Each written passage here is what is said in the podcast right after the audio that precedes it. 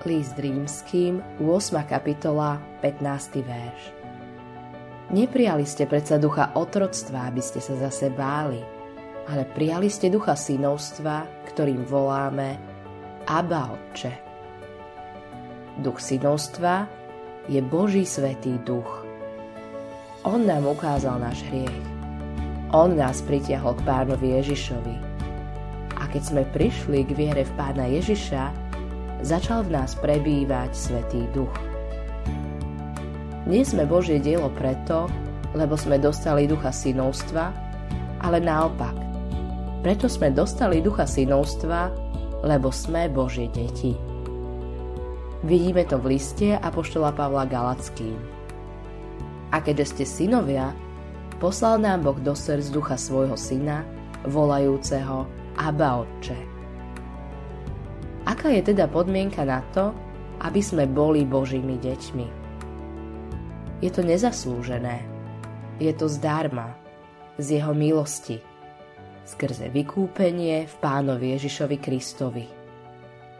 Nie je daná žiadna podmienka, ktorú musíme naplniť na to, aby sme boli Božími deťmi, len jednoducho prijať Pána Ježiša a vložiť v neho svoju dôveru. Detstvo nám je dané zdarma v Pánovi Ježišovi. Všetci, ktorí tento dar prijímajú, stávajú sa Božími deťmi skrze vieru v Pána Ježiša Krista. Vtedy prichádza duch synovstva do srdca ako dôsledok, že sme vo viere prijali Pána Ježiša.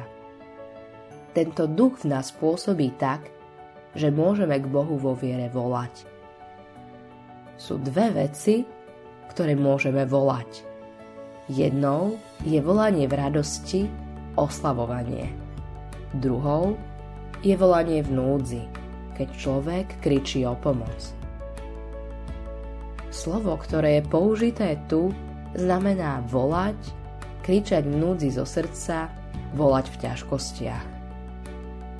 Boží duch pôsobí ako duch synovstva v našich srdciach tak, keď sme v núdzi, môžeme k Bohu volať v dôvere tak, ako volajú deti k svojmu otcovi.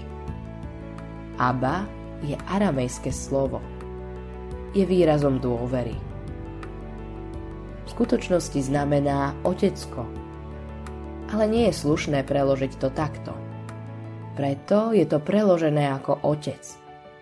V Nórsku Pánova modlitba začína náš otec.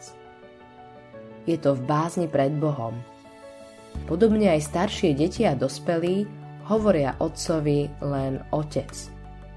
A to tiež ukazuje, že je to Božia vôľa, aby jeho veriaci volali k nemu v dôvere vtedy, keď im je ťažko.